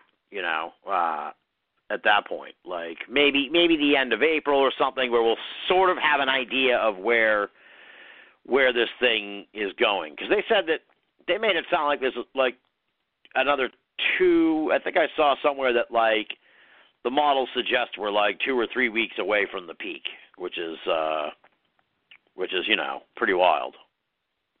Yes, uh, and that also is very much geographic location dependent because not everybody started to sort of like get on the the train, if you want to think of it that way, at the same time. So Yeah. uh, it, it, we're in for a protracted battle. Uh, the other thing that to keep in mind is uh, there are some situations that are going to be much more amenable to, to coming back to normalcy quickly than others. And one of the things that we talked about is uh, places like Las Vegas that invite people in from all over the world and, and have sometimes pretty crowded situations, lots of mass entertainment. Might be a long time before they can really get going. Uh, seriously. And I don't know how that Yeah, yeah. I don't know. You know, this, this is going to be really hard. Is who's going to make the call? Uh, you know, who's going to say, well, let's open up Caesar's Palace and start to have the the major featured entertainers and all that. These are going to be very difficult calls to make, and uh, um, they could they have great implications.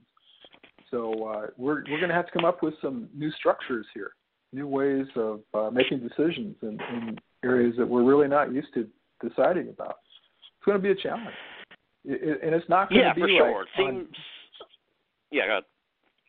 no, it's not going to be like, okay, yeah, uh, okay, uh, here we go. Let's uh, Easter. We're we're back. I, I don't see it that way. But please, God, prove me wrong. I'd be delighted to be wrong on that. Yeah, exactly. I mean, I, I worry sometimes that we're too doom and gloom on this, uh, you know, in our conversation we've been having for the last. But I mean, folks, look, when we first talked two weeks ago, Tyler said 100,000 cases, and I was like, well, and, and after the show, you said to me, you were like, that's pretty pessimistic, and I hope people don't, you know, I hope people aren't like, oh, he's too. He was right. He was he was right. We're sitting here at 100,000 cases, so, you know, Yeah. uh, I, don't the know. week before I was wrong. Remember, the week before I was wrong. I said 10,000, and what we have? 15,000 when we came to, to air? Right. So, anyway. Like I, Yeah. I, I, I mean, I wouldn't go so far like we talked at the beginning of the show. Like I wouldn't go so far as to predict like we're going to hit a million next week. Uh, I don't think it's going to jump another ten, tenfold, but I certainly think we're going to be in the multiple hundreds of thousands. Um, yeah, I don't think we can. know. I don't think we can hit a million, Tim, because I don't think the testing is adequate to support that at this stage. Right. Uh, so I think we're still uh, underestimating, and I I think we're seriously outpaced by uh, uh, or not uh, well served by the slow uptake of testing, even though it's it's obviously much better. So we'll be we'll be behind the knowledge curve for a while on this. That's just this is how it is. what else going on? So yeah, we talked about Russia. We talked about the stimulus Oh, I got- bill. I What you got, got? one for you. Uh, Yeah. I don't know if I sent you this on Twitter or not, but there was something put out by the Federalist, or at least the site Yeah. that uh, uh, purports to be the Federalist.com, and they had a, uh, published an article about a controlled voluntary infection strategy to stop the pandemic, and that caught my eye. I marked it. I'd go through in the morning. I look at the, the news, and when I went back to look at it, basically Twitter had yanked it. Yeah, there was tons off. of pushback on that. I know what you're talking about. Yeah, yeah. Yeah, yeah. And so, uh, you know, I don't know what their their standards are. Now, I I'll just come out and say that I actually put on my blog something about this um, yesterday. I think their strategy is intriguing, eminently logical, but I think totally unworkable. And uh, that's that's my opinion. I give some of the reasons for that, but uh, you're probably Like a chicken pox, sort of like a chicken pox party idea. They're that's exactly for. it. And it, in fact, that's what they talk about. Now, I actually experienced when I was a kid I don't remember chickenpox parties ever, but I do remember German measles parties, the rubella parties, back in the day. And this was in, oh boy, the early 60s. We had a pandemic of rubella. Now, rubella, German measles, really rarely hurt any kid. It was a very mild disease, but it was a menace to the unborn child. So if mom got infected in the first trimester, disaster. I mean, you could you Yeah. could have a miscarriage, but a lot of the kids had uh, cardiac defects, a profound hearing impairment, all kinds of damage. And the reason that they mom would get infected in the first trimester was was because rubella, the virus, was not particularly infectious. A lot of kids escaped, and when you had a pandemic and a lot of, of moms around, the kids would bring it home from school, and then she would get it. So at the time, in the 60s, we had no vaccine. The virus was circulating widely and wildly. It was uncontrolled. It basically harmed almost no one, and the risk of getting it as a kid was pretty good. So it was thought the better strategy was when there was a diagnosis of rubella made that you brought all the kids together to get infected right then and there and get it done before mom got pregnant again. And it, and that was that was a viable strategy. Since the advent of the vaccine, uh, MMR vaccine, uh, rubella, congenital rubella, is at a very very low nadir in the U.S. And so uh, now, you know, we don't hear about these things. The controlled voluntary infection strategy was the the analogous idea. Well, let's do a chickenpox party or rubella party for COVID, and let's get people who are at low risk. And the first thing I would say is, okay, that's a great idea, but you tell me who's at low risk precisely. And it might come back to when they give me a number is you don't know that because as we're getting more experience, we're seeing yeah, yeah, the higher age limit levels they are at higher risk, but this thing is hitting across the board. And so you don't know if that young adult is going to be fine or they're going to get really sick. And that, that's one of the worries. The other thing is that you'll need millions, millions of volunteers. You have to get a diagnosed case, which we can get right now pretty easily. Yeah, you'll yeah. need millions of people to decide to do this, and you'll have to support them. You'll have to keep them away from everybody else for at least two weeks while they go through the course of the disease. So the whole idea here is herd immunity and, and a very patriotic approach. I just don't think, for a variety of technical reasons, that it's even close to being attainable. I'm not sure I would have booted it off of Twitter this is a really it, it really it kind of pushes the limit, but you know people have the right to their opinions as well. Uh, Yeah. But it was very interesting to see this thing just get yanked and create quite a quite a controversy. So anyway, that's the the strangest thing. Yeah, it seems I to me like the.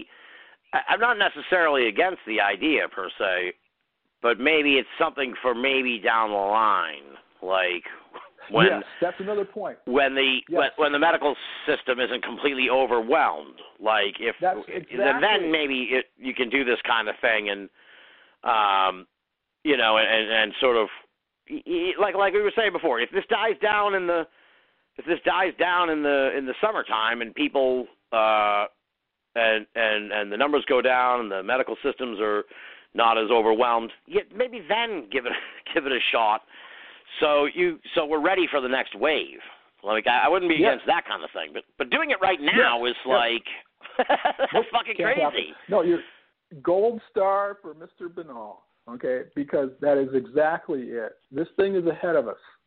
We have to wait until the elephant passes through the snake of the medical system, the patients, the patients that we have now. We can't handle this. We can't ethically handle this and subject people to danger and not be able to support them.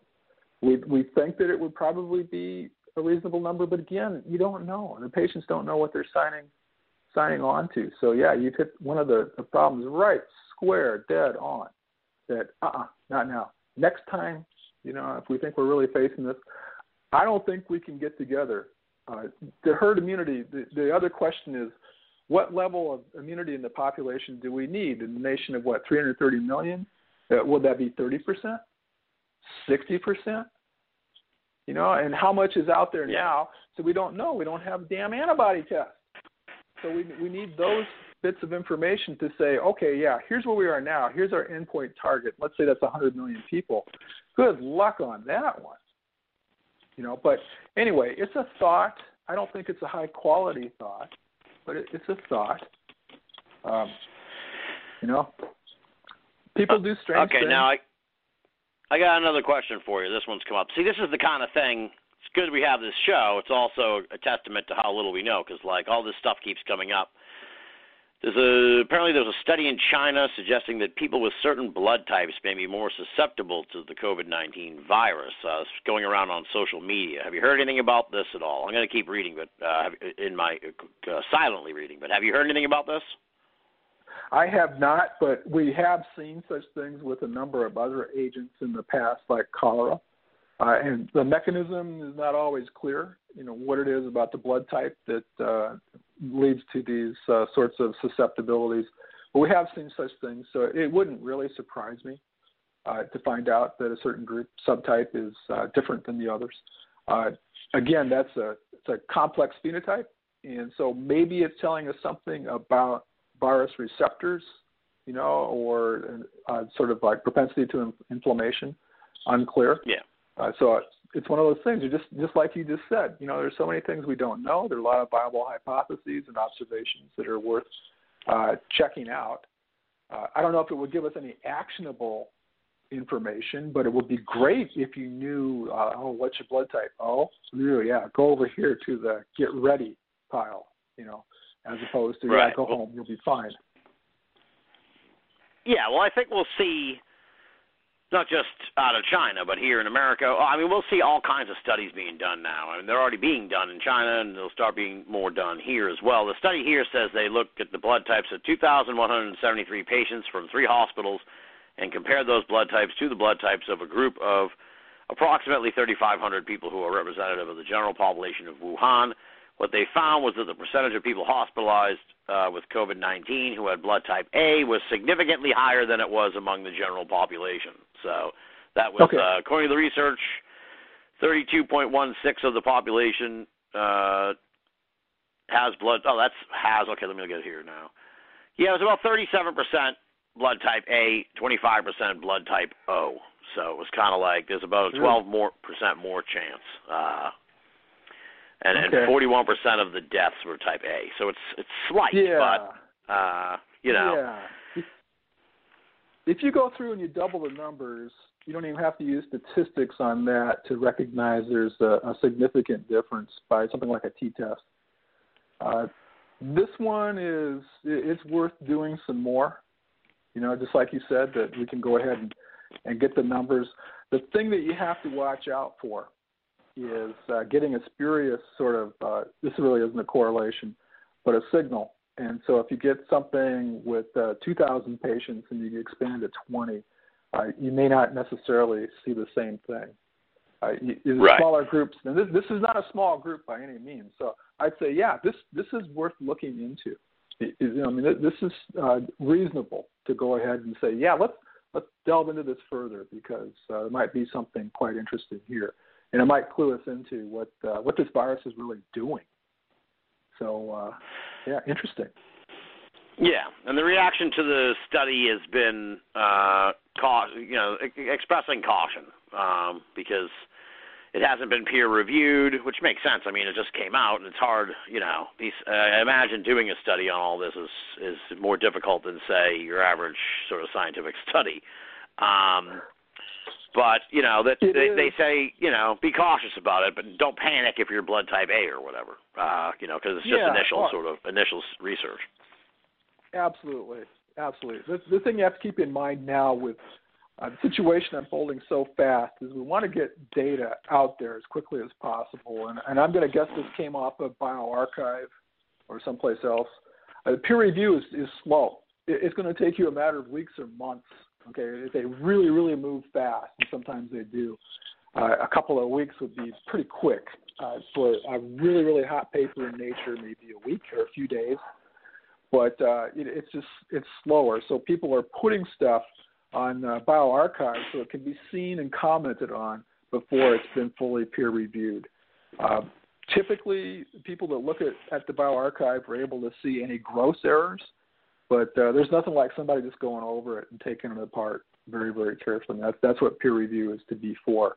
Uh, but just Yeah. remember, uh, you know, peer review does not mean without error. You know, it, uh, it, it's not quite the same thing.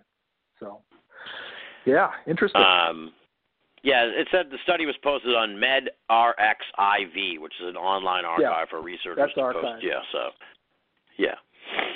Yep. So Uh, that's that's a preprint they call it. So it it hasn't gone through peer review, but it, it's it's basically what they're going to submit, and then people can make comments on it. So if you see an error, like they they made a math error or something, you can you can basically write down the equivalent of, of dude, you didn't add this up right, and uh, and Yeah. they can take action at that point. So um, pretty good. You know, I mean, I, I like bioRxiv uh, because it's it's quick, but also uh, at least people are warning you, you know, not peer reviewed. Uh, but again, maybe get some important data out there much quicker than it would otherwise. Um, yeah, and a follow up. I'll kind of try and go through our messages from the week just to see if there's anything we might have missed. Uh, yeah, Val, uh, this is March 25th, a couple days ago. Putin declared uh, next week a non working week in Russia to, splo- to slow the spread of coronavirus and postpones next month's national vote on constitutional amendments. Um, so, yeah, so they, they clearly uh, they're- they don't have a laissez-faire attitude about it over there. Like uh, before, Nope. it was like we were talking about it last week. It was like, what the hell's going on over there? How do they have no? So apparently, they're they're at least they're at least aware that there's this virus out there and shit. Yeah, that sounds favorable for the average person. In Russia, Yes. yes, thank you.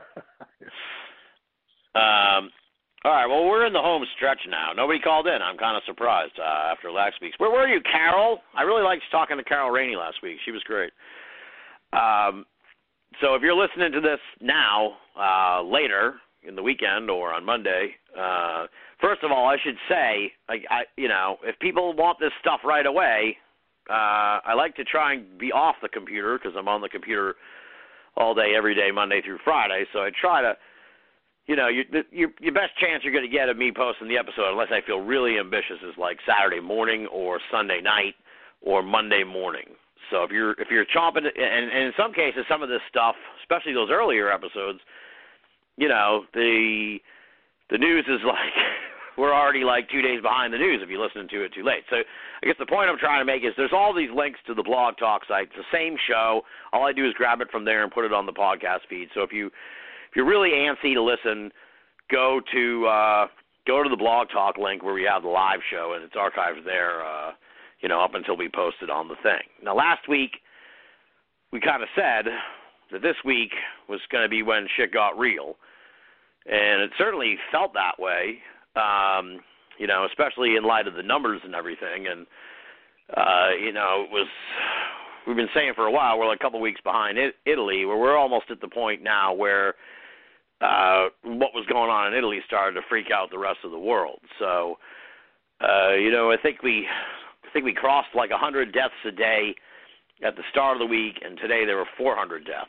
So it's uh, certainly worrisome, and it, and if if this past week was the week that shit got real, it's a good chance like that next week people are really gonna really gonna freak out, especially if these numbers uh, keep escalating the way they look to be. So, you know, folks, be on be on guard for that. Uh, be be mentally prepared for, you know, what could be a really fucking series of grim uh, news days. And if you, you know, if you don't believe in any of this shit and you raise your fist at the media for, you know, well, that's all well and good, and I can respect your point of view, but this this is the the hand we've been dealt. So, um, if hundreds and thousands of people are dying every day, we're going to be hearing about it, um, you know, soon in the next over the next few days. So, steal steal your steal your gird your loins. That's the expression. Gird your loins. right, Tyler? Yeah, yeah, and prepare for um, one or the other. Okay, New York City probably be the first and worst to to start with, but it will not be the only one. And uh, I just don't know how people are going to react as as we have one cat, you know catastrophic situation after another emerge. Uh, all we can do is hope that uh, measures have been in, put put in place that uh, dampen this down. That we we really do succeed in flattening the curve, because now it all hinges on how well that actually did, how much uh, we managed to slow this down, as opposed to how much capacity we have to save and salvage people medically. But the virus and herd immunity is coming, Tim. Okay, we're not going to stop that. We're not going to. We're Yeah. not going to contain this thing. It's only how many uh, people are going to get hurt by it. That that's the only question we have now. So Right, exactly. prepare for the long haul. Gird your loins for the long haul. Right, right. But you did you did sort of make a point in a sense too, where it's like there is, you know, I don't want people to get too hopeful, but you know, we can s- hopefully, or maybe next week, maybe a week after that, depending on you know how much of the population start taking this seriously and when, we maybe will see that not necessarily the curve flattened, but we'll see that that uh, trajectory sort of start to change, where we can maybe see, the, you know, as I the illusion before, uh, going on a roller coaster. Maybe we'll be able to possibly think we can see the peak. You know, maybe Yeah. maybe I guess the point is maybe we'll start to see somewhere in the data some indication that this the sheltering in place is working. You know. Um, It, yeah, it could be, and, and let's hope. So uh, Uh, you'll, yeah, first you know. see the indication, where we'll we'll first get an indication of how well it has worked, is maybe in a place like New York City, where we we find out like you know maybe we we have just about enough ventilators, you know that that, that we're we're holding steady, we're not overrun. Uh, and so let's Yeah. hope that you know we we do that because if we can flatten the curve just enough, just enough to support the really sick people, we will have accomplished something. So you know, if you're going to pray for anything, pray for that, and uh, and maybe it will happen. I hope it does. That's all we can have now is hope. Yeah, exactly. You know, so there could be, you know, there there could be some, you know, it's not all doom and gloom, folks. Like we talked about this last week. Like we're gonna, you know, uh, we're gonna make it through this. This is like a temporary, you know, it could be a very long temporary situation, but like, you know, life life will go on. We'll we will survive this.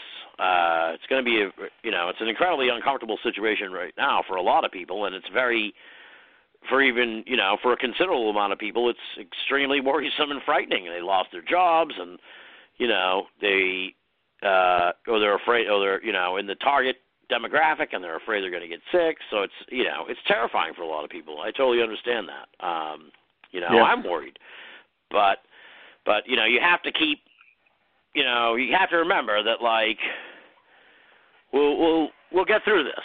You know, we're going to be all right and uh you know, we'll be probably changed as a nation and as a people and as a culture, maybe for the better. We talked about that last week. Maybe, you know, maybe this will be a wake up call for humanity or something, you know. But at the end of the day, uh you know, we'll get through this this crisis like we do everything else. So, um Yes. you know, do not despair. No, keep rowing the boat. You know, do the right things. Exactly. Keep rowing the boat. All right. Well, on that note, we'll uh we'll uh we'll call it a week here. I think if you unless you got something planned, I'd be down to do another one next week. Okay with me. All right. All right. All right. Yeah. Well, we'll see. Part of me, yeah. There's a part of me that's like, I know. It's I like- know. I understand. You know. but as I said, I don't know if you heard the. Well, I told you this before the show started last week, but uh I said this uh at the end of the show last week. It's like this this show we're doing is sort of like the only the only thing I can control in this crazy story. So I really appreciate you joining me. You know, riding riding shotgun with me on this, man. You're not you're, you're essentially the co-host of this show now. So, um, you know, and Wow. and it's like I didn't want to do a I didn't want to do a coronavirus thing, but a podcast. But to me, it's like I can't. Th- this thing has its has its hooks in me, like it has it in the rest of the world, and this is the only place where I have any control over what the fuck is going on, man. so Yeah, I hear you. I hear you. you know, and uh yeah, so that's about it. Well, folks, oh yeah, when I was plugging the the blog talk link also. So I'm telling you folks now. So if you're listening to this and you've been enjoying it and you want to call in, you know, uh, I don't encourage call-ins on any other incarnation of BOA, but this is sort of like a very different thing that we're doing here. And uh, and people, you know, sometimes people just need somebody to talk to, or or they have questions, you know, or they have comments or whatever. So you know, call in. Uh, call in next Friday night if you want. Uh, while we're doing the show, we'd be happy to take your call. Um, and on that note, uh, we'll wrap it up here. Thanks again, Tyler. I'll talk to you next week, and uh, you know, be safe, and hopefully, uh, you know, hopefully we'll have some good news next week. Uh, some silver lining in all this that we can that we can uh, you know focus on a little bit more. Yeah. Stay safe. All right.